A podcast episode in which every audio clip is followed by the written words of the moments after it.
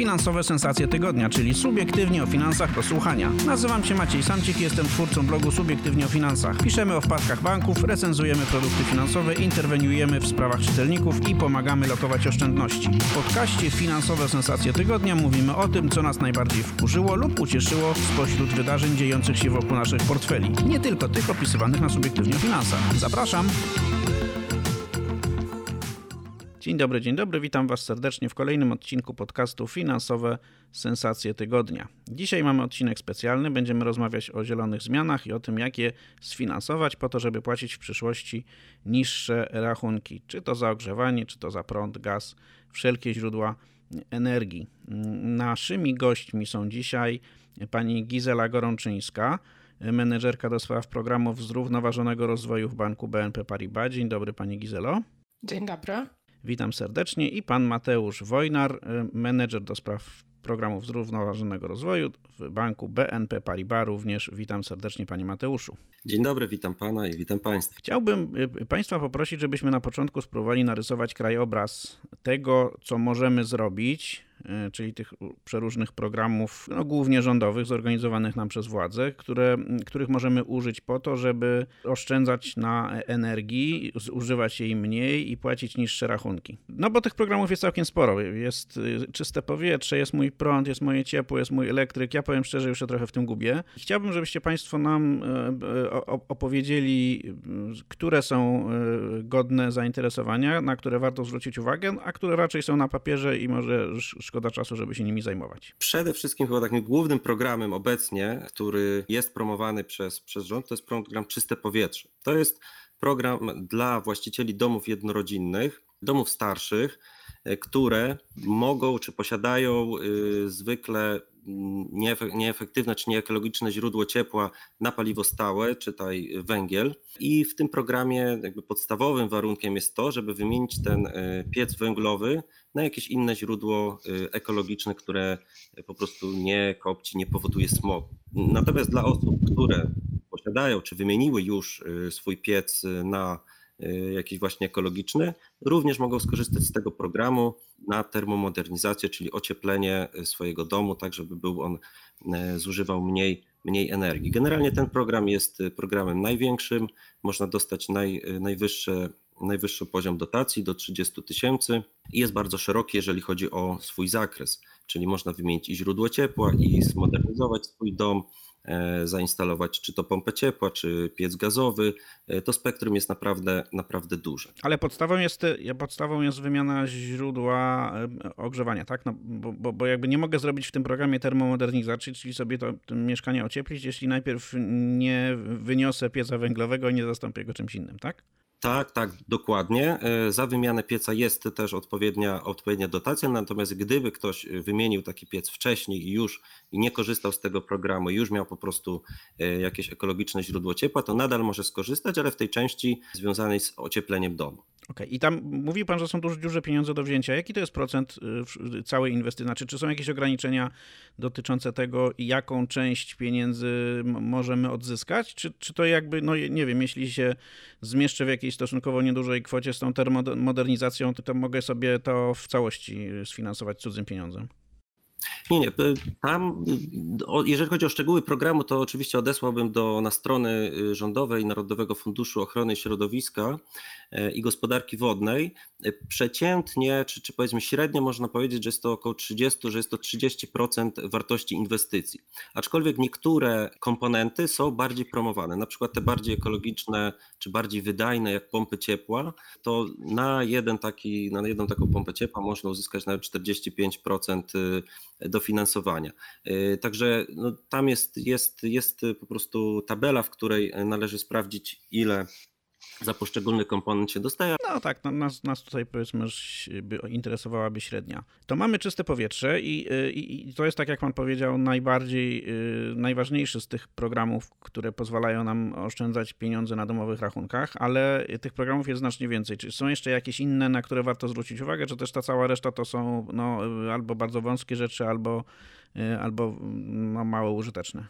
Na pewno zwróciłbym uwagę na ulgę termomodernizacyjną. Chyba bardzo mało się o niej mówi, natomiast ona w swoim zakresie zawiera te same elementy, które są w programie Czyste Powietrze, także i wymiana źródła ciepła, i wymiana pieca, i termomodernizacja.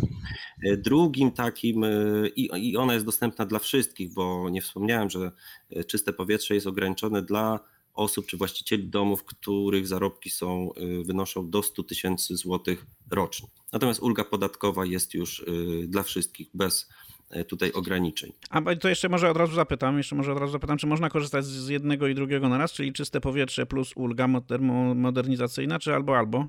Można korzystać z jednego i drugiego. Oczywiście te wydatki, czyli powiedzmy faktury, które rozlicza się do dotacji Czystego Powietrza, nie można już w ulgę podatkową i odwrotnie. Natomiast jeżeli w programie Czyste Powietrze dojdziemy do tego maksymalnego poziomu i powiedzmy rozliczanie kolejnych faktur nie przynosi nam żadnego efektu, żadnej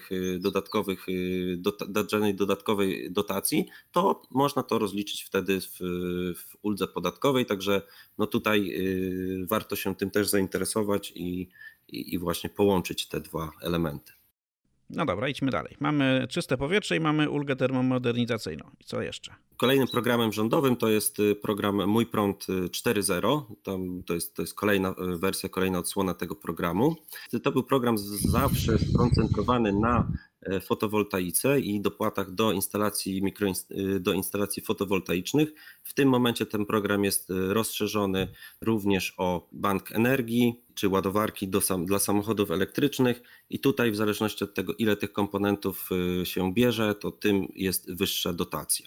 Tak, ale to też chyba jest jakieś 30% kosztów inwestycji w obecnych warunkach, prawda? Tutaj jest za samą instalację fotowoltaiczną to jest 4000, więc to może być znacznie mniej już niż te 30%, dlatego że instalacje są droższe, natomiast cały czas jest to atrakcyjne. Kolejnymi takimi dwoma programami rządowymi już może o mniejszym znaczeniu to jest Ciepłe Mieszkanie i Moje Ciepło. To Ciepłe Mieszkanie to jest dla osób mieszkających w domach wielorodzinnych, którzy posiadają na przykład piec węglowy jeszcze w mieszkaniu, ogrzewają swoje mieszkanie za pośrednictwem tego typu rozwiązania, czyli takie stare piece kaflowe, je można wymienić na ogrzewanie właśnie gazowe bądź przyłączenie do sieci ciepłowniczej.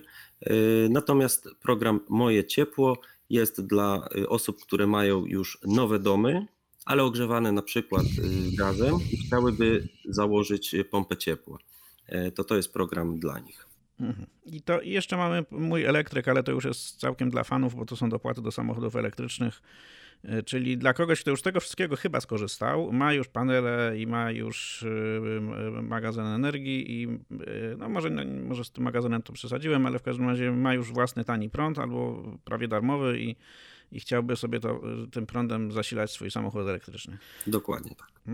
No dobrze, mamy dużo rozwiązań. Tak, w praktyce pewnie dwa, czyli Czyste Powietrze i ulga termomodernizacyjna są najbardziej godne zainteresowania i powstaje pytanie, skąd wziąć na to pieniądze. Dotacje i ulgi pokrywają pewien procent. Pewnie raczej będzie to nie więcej niż 30% wartości inwestycji. No i resztę trzeba skądś wziąć.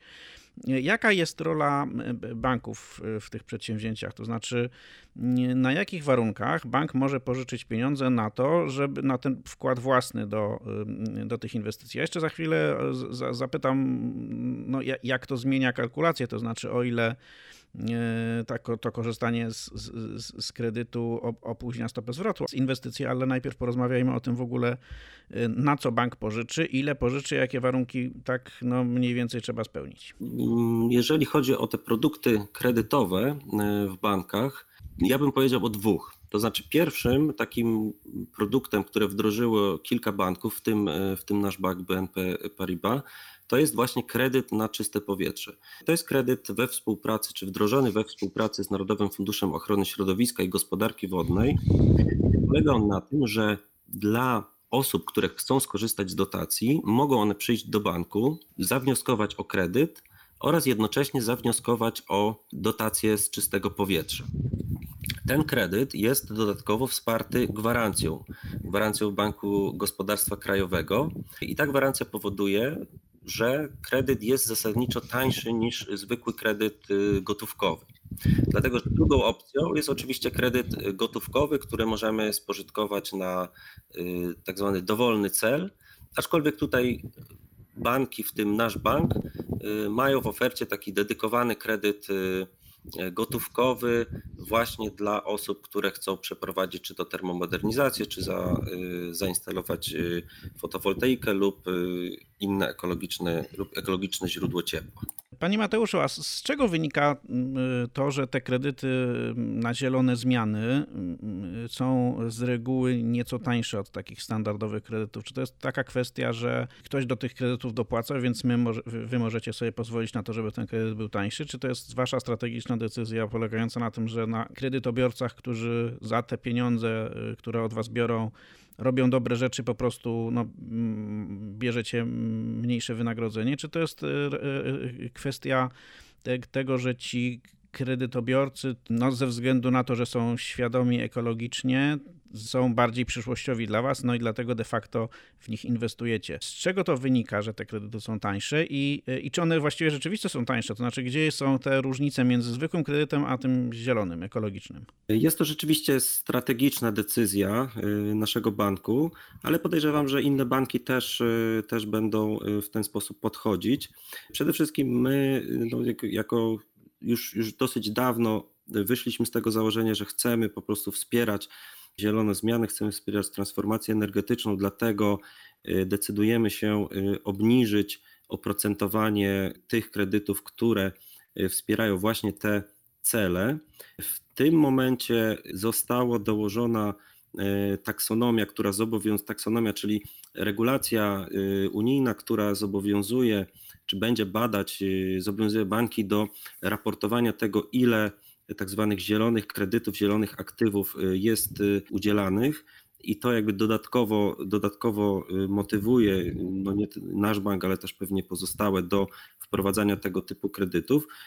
No i rzeczywiście tego typu klienci są zgodni ze strategią naszego banku BNP Paribas i całej grupy finansowej BNP Paribas, dlatego jeżeli chodzi o nasz bank, no to oprocentowanie chcemy zaoferować po prostu lepsze warunki dla tego typu kredytów.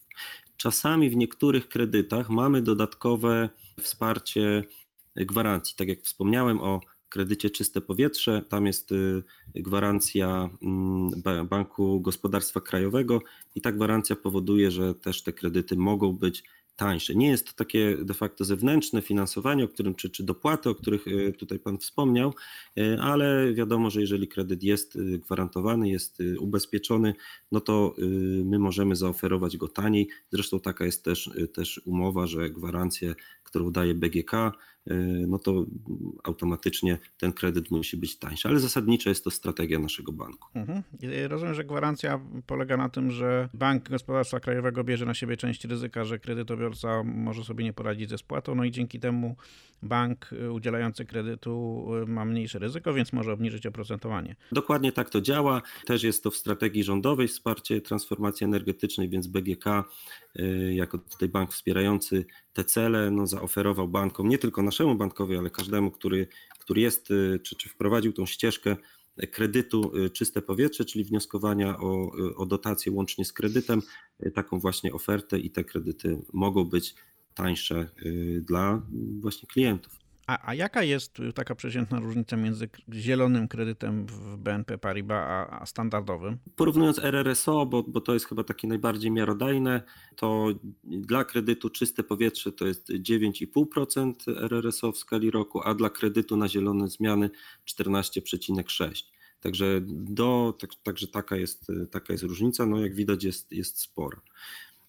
Przy czym kredyt Czyste Powietrze jest też na konkretny cel, czyli powiązany z programem Czyste Powietrze. Natomiast kredyt na zielone zmiany to jest kredyt na powiedzmy dowolny cel, ale zielony, związany z właśnie termomodernizacją bądź instalacjami odnawialnych źródeł energii. Pani Gizelo, czy to się opłaca? To znaczy, niezależnie od tego, czy skorzystamy z kredytu, z zewnętrznego finansowania, czy nie, Mówimy o inwestycji, która zwykle pożera niemałe pieniądze. Bo to jest, z reguły trudno jest to sfinansować poniżej 25 tysięcy złotych, czasami to jest 30, czasami 40 albo więcej tysięcy złotych. I więc jak możemy sobie policzyć, czy to się opłaca, kiedy się zwróci i czy ma Pani jakieś rady dla naszych słuchaczy, jak się za to zabrać w ogóle? Za taką kalkulację, za takie oszacowanie, czy w ogóle robić takie zamieszanie w naszym mieszkaniu lub domu. Tak, te inwestycje są bardzo, bardzo opłacalne i warto się tym tematem zainteresować, ponieważ jakby ocieplenie budynku czy wymiana źródła ciepła na bardziej efektywne energetycznie, bardziej optymalne, energooszczędne daje bardzo duże oszczędności też w przyszłości. Bank wychodzi też naprzeciw naszym klientom i oferuje narzędzia wspierające w ramach programu finansowania efektywności energetycznej w budynkach mieszkalnych. Jest to program opracowany przez Europejski Bank Odbudowy i Rozwoju. I w ramach tego programu klienci mogą skorzystać z bezpłatnych narzędzi, takich jak kalkulator efektywności energetycznej, gdzie wprowadzając dane, czyli wymieniane źródła ciepła bądź termomodernizację swojego budynku, wprowadzając parametry obecnego budynku, mogą sprawdzić, jakie oszczędności energii osiągną i jaki efekt ekologiczny, środowiskowy zostanie osiągnięty po takiej inwestycji. Dodatkowo też mają dostępne narzędzie wspierające, czyli wirtualny doradca techniczny, na której znajdą listę materiałów i urządzeń, które są bardziej efektywne ekologicznie, czyli mogą sobie wybrać dane urządzenie, czy to pompę ciepła, czy kocioł gazowy, jaki będzie bardziej efektywny, bądź też materiały, czyli okna, materiały izolacyjne ścian. W ogóle w zależności od tego, czy budynek jest ocieplony, czy nie, ale tutaj pierwszym krokiem do osiągnięcia efektywności energetycznej to jest ocieplenie budynku, czyli zbudowanie dobrej skorupy, czyli ocieplenie ścian, ocieplenie dachu, ocieplenie stropu, ocieplenie podłogi, wymiana okien, drzwi. W dalszej kolejności to jest wymiana źródła ciepła, czyli można wybrać sobie, jeśli jest stary kopciuch, to można wymienić, jeśli jest dostęp do gazu, to na kocioł gazowy kondensacyjny, bądź jeśli jest dostęp do peletu, to kocioł na pelet z automatycznym podajnikiem. Czy jeszcze pompa ciepła wchodzi w grę teoretycznie. Tak, pompa ciepła, tak, to teraz to są takie nowoczesne rozwiązania. Jeśli jest budynek dobrze ocieplony, no to tutaj najbardziej rekomendowanym, najlepszym rozwiązaniem jest pompa ciepła. No ale najdroższym też. No tak, ale jeśli klient sobie przeliczy i zobaczy jakie oszczędności, jeśli chodzi o energię, uzyska, to na pewno to się bardzo szybko zwróci. Poza tym to też nie jest tylko oszczędność energii, to też jest komfort ciepła w budynku i też względy środowiskowe. Powiedziała Pani, że to się dość szybko zwraca. Chciałbym zapytać, zdaję sobie sprawę, że pewnie nie jest Pani w stanie udzielić takiej bardzo precyzyjnej odpowiedzi, bo to w każdym przypadku pewnie będzie trochę inaczej, bo inne są też koszty, inne uwarunkowania, no i oczywiście w zależności od tego, jakie źródło ciepła to docelowe wybierzemy, to ta stopa zwrotu będzie się oddalała albo przybliżała, ale tak gdybyśmy mieli uśrednić wszelkie inwestycje ekologiczne, ich efektywność czysto finansową, już pomijając te efekty środowiskowe, to jest kwestia odzyskania pieniędzy dzięki niższym rachunkom za ogrzewanie, prąd czy gaz w perspektywie, nie wiem, raczej 3-5 lat, czy raczej 10-12, czy raczej 15-20? Jak to wynika z Państwa doświadczeń i z tego, co Pani obserwuje no, oglądając te projekty, które przynoszą do państwa klienci. Zależy od skali inwestycji, ale no są trzy czynniki, tak? Czyli po pierwsze oszczędność na rachunkach, jeśli chodzi o rachunki za energię, dwa ulga i dotacja. No i tutaj Mateusz już bardziej w szczegółach o tym opowie. Tak, chciałbym, ponieważ nasi inżynierowie, z którymi współpracujemy, przygotowali taki właśnie przykład inwestycji w wymiany kopciucha na pompę ciepła, wymiana również instalacji grzewczej, ponieważ wiąże się to zwykle, no, wymiana pompa ciepła, wymaga też wymiany instalacji grzewczej, ocieplenie, na przykład ocieplenie dachu, które jest bardzo efektywne, i instalacja w panele fotowoltaiczne. Koszt takiej inwestycji został oszacowany na dosyć dużo, bo 128 000, czyli powiedzmy to około 130 000, przy czym koszty ogrzewania tego domu, takiego przykładowego domu, przed modernizacją to były ponad 20 000, tutaj prawie 22 000, natomiast mogą one zostać obniżone dzięki takiej modernizacji do około 5 000, czyli prawie o 15 000.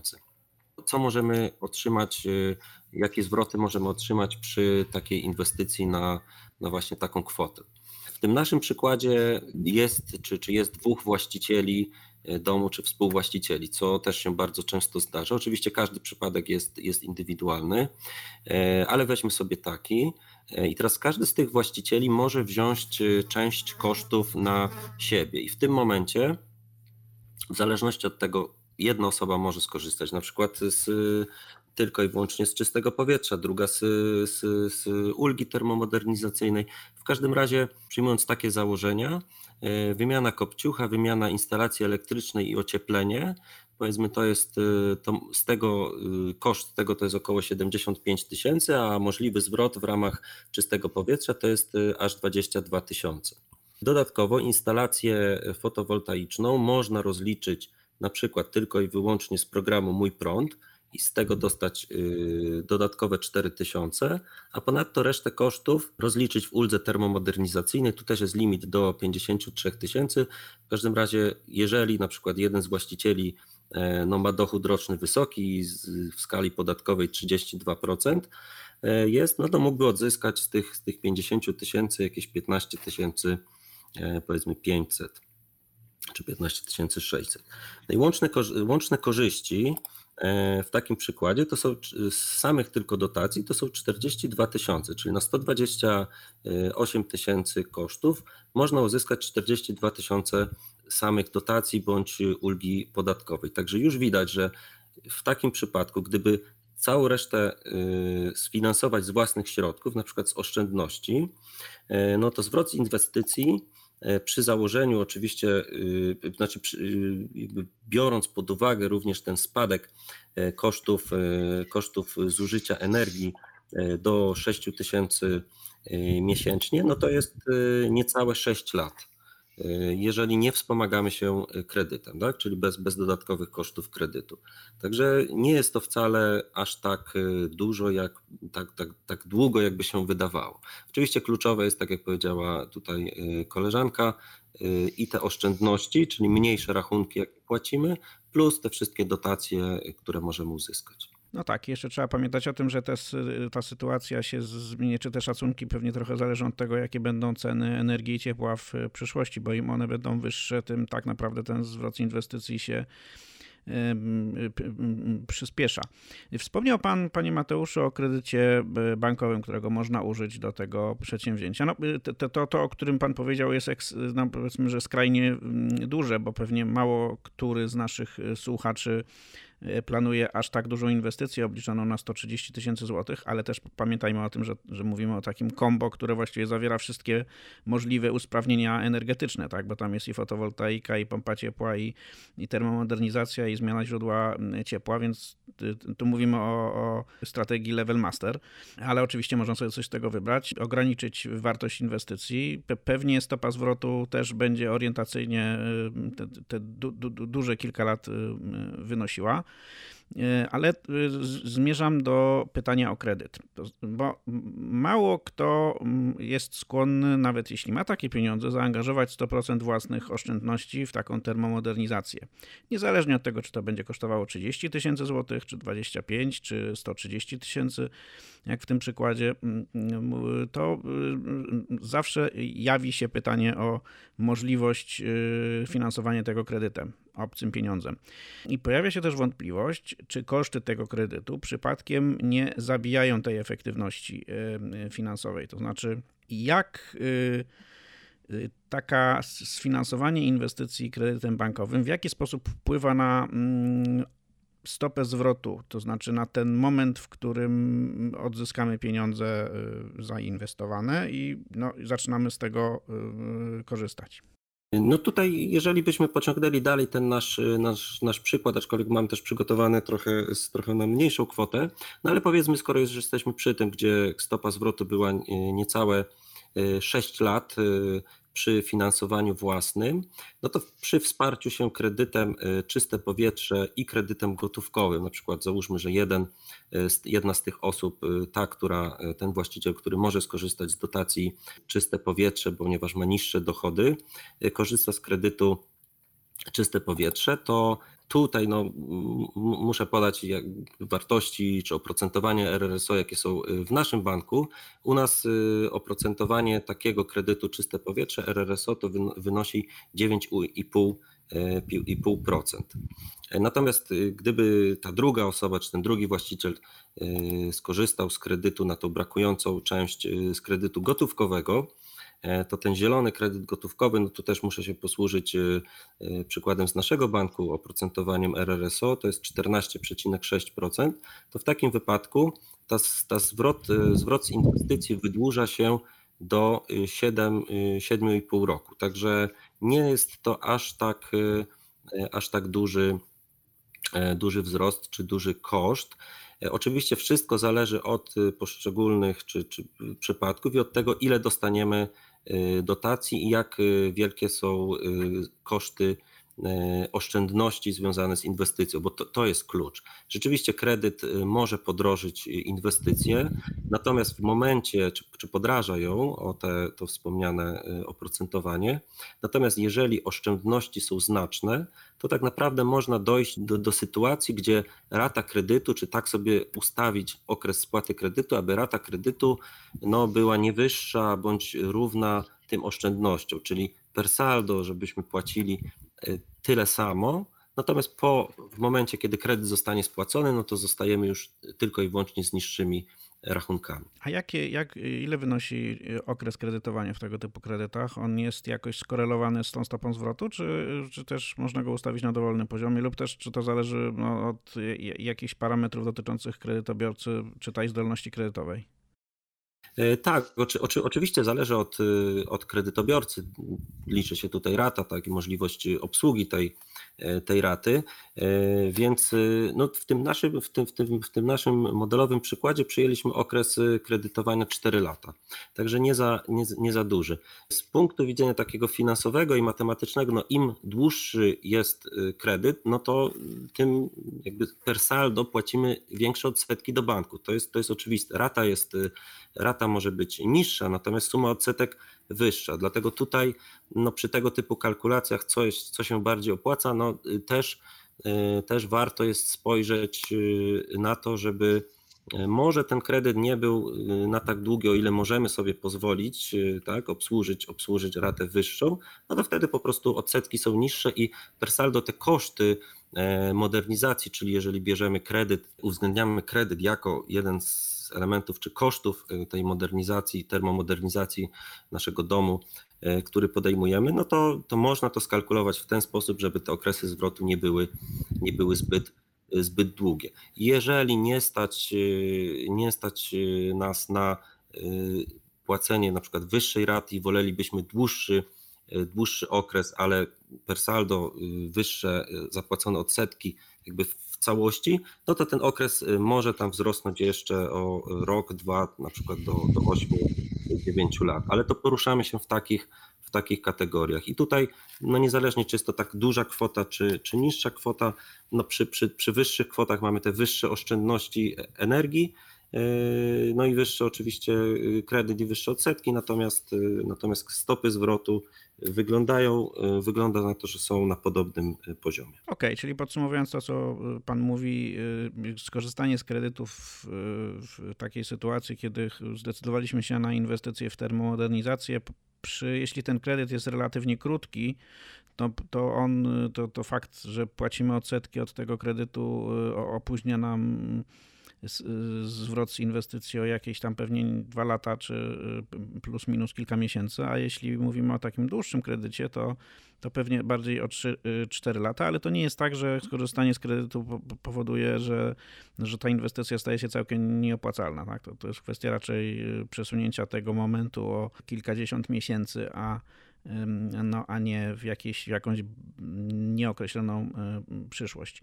Pani Gizelo, czy te kredyty ekologiczne cieszą się coraz większym zainteresowaniem, czy raczej ono jest stabilne i ogranicza się do osób, które są świadome ekologicznie, no i powiedzmy, że z tych nieco wyższych warstw dochodowych, czyli no, mówimy o osobach, które już myślą o jakichkolwiek inwestycjach, a nie tylko o tym, żeby przeżyć do pierwszego, czy związać koniec z końcem. No i jeszcze od razu miałbym do pani drugie pytanie, czy te ostatnie zawirowania dotyczące pomocy dla osób, które ogrzewają się różnymi źródłami ciepła, coś tutaj pani zdaniem mogą zmienić, no bo w sytuacji, w której można dostać 3000 zł za to, że się pali węglem, no to wiele osób może się zacząć zastanawiać, czy ten kocioł węglowy to rzeczywiście warto do śmietnika wyrzucać i zamieniać go na coś innego, skoro no, do spalania węgla rząd chętnie nam dopłaci.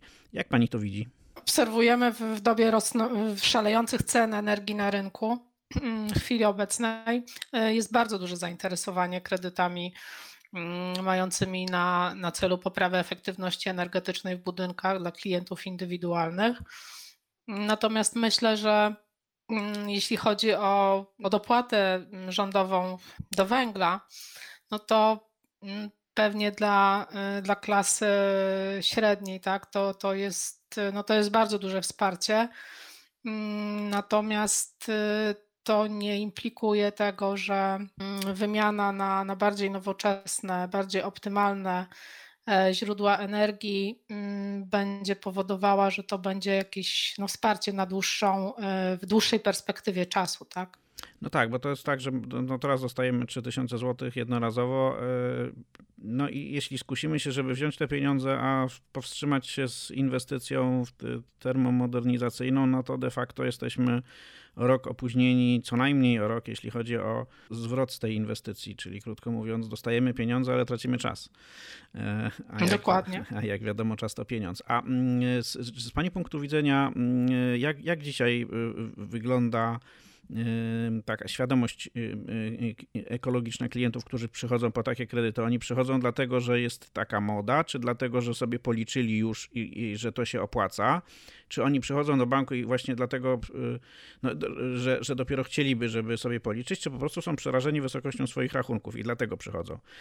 I ewentualnie co możecie jako bank takim ludziom zaproponować? Wspomniała pani o tych usługach, no, nie wiem, czy dobrze je nazywam, konsultingowych takich trochę, tak, czyli że możecie pomóc w oszacowaniu, kiedy to się zwróci i w wybraniu odpowiedniego, że tak się wyrażę, oprzyrządowania, ale czy to wszystko, czy jeszcze na coś jeszcze może klient, który przychodzi po zielony kredyt do BNP Paribas liczyć?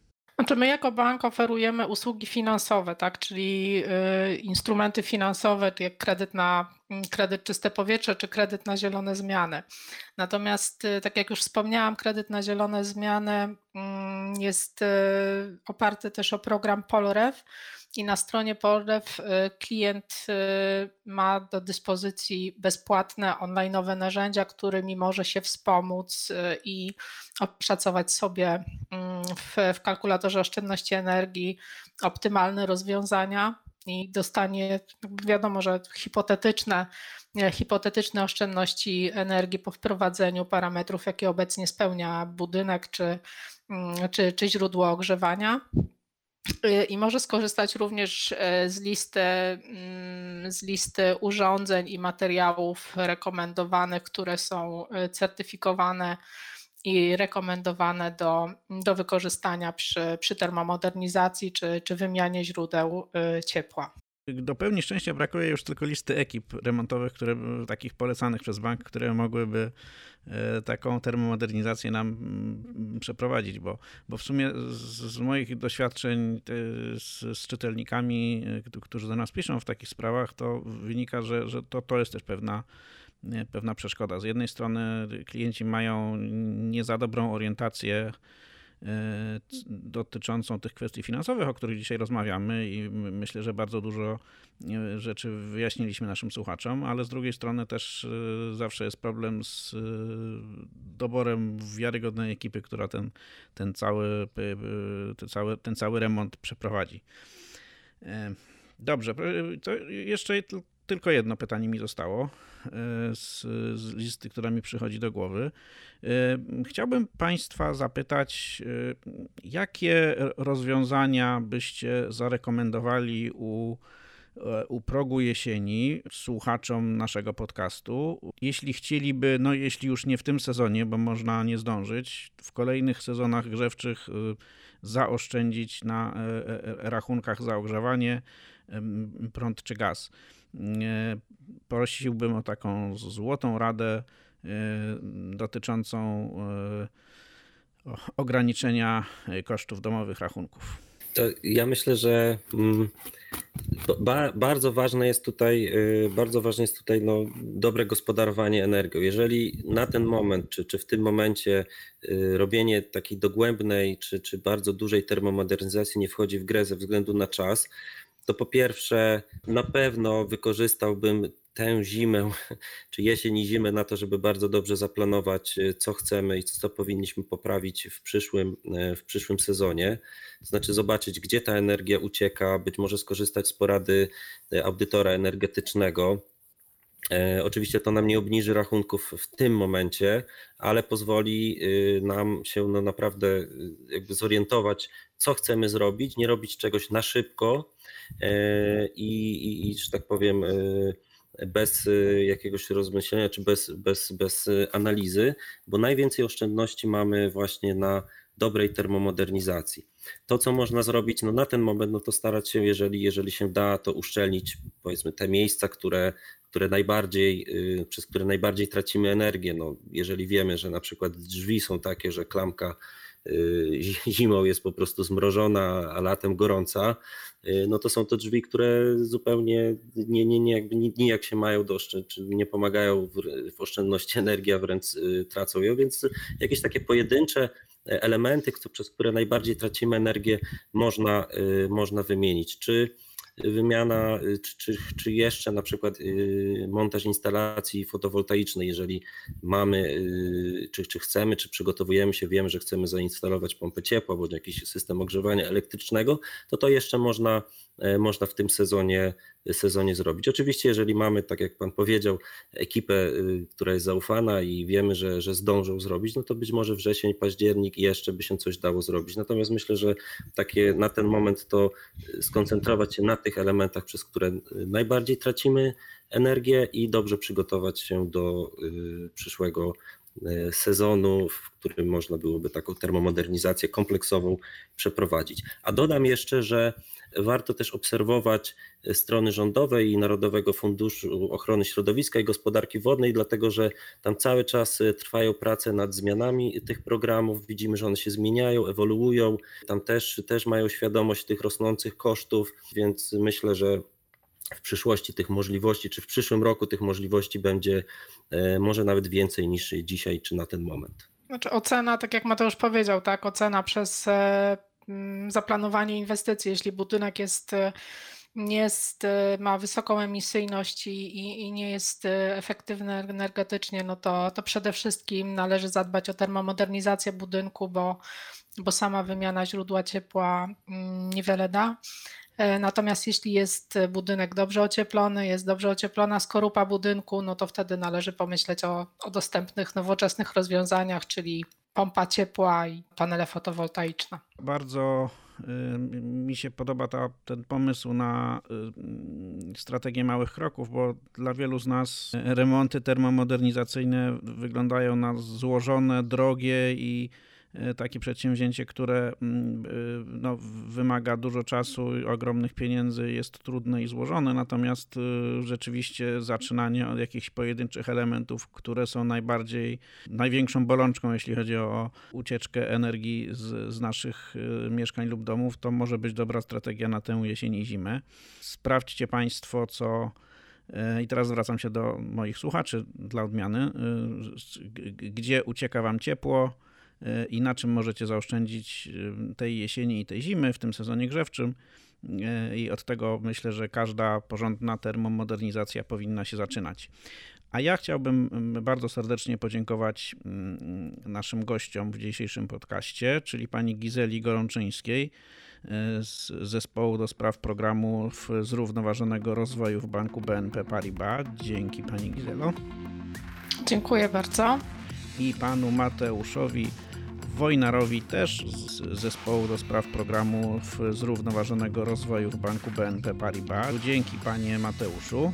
Serdecznie również dziękuję. Pan Mateusz nadawał do nas z urlopu za granicą, więc jeśli państwo słyszeliście jakieś odgłosy natury, to możemy wspólnie panu Mateuszowi zazdrościć, a ja w imieniu swoim i państwa, wszystkich słuchaczy, chciałbym życzyć miłej reszty urlopu, panie Mateuszu. Dziękuję bardzo. Dzięki, a ja się z wami żegnam i zapraszam na następny odcinek podcastu Finansowe Sensacje Tygodnia, jak zwykle w środę. Inne odcinki tego podcastu znajdziesz na stronie Subiektywnie o Finansach www.subiektywnieofinansach.pl. Zapraszam!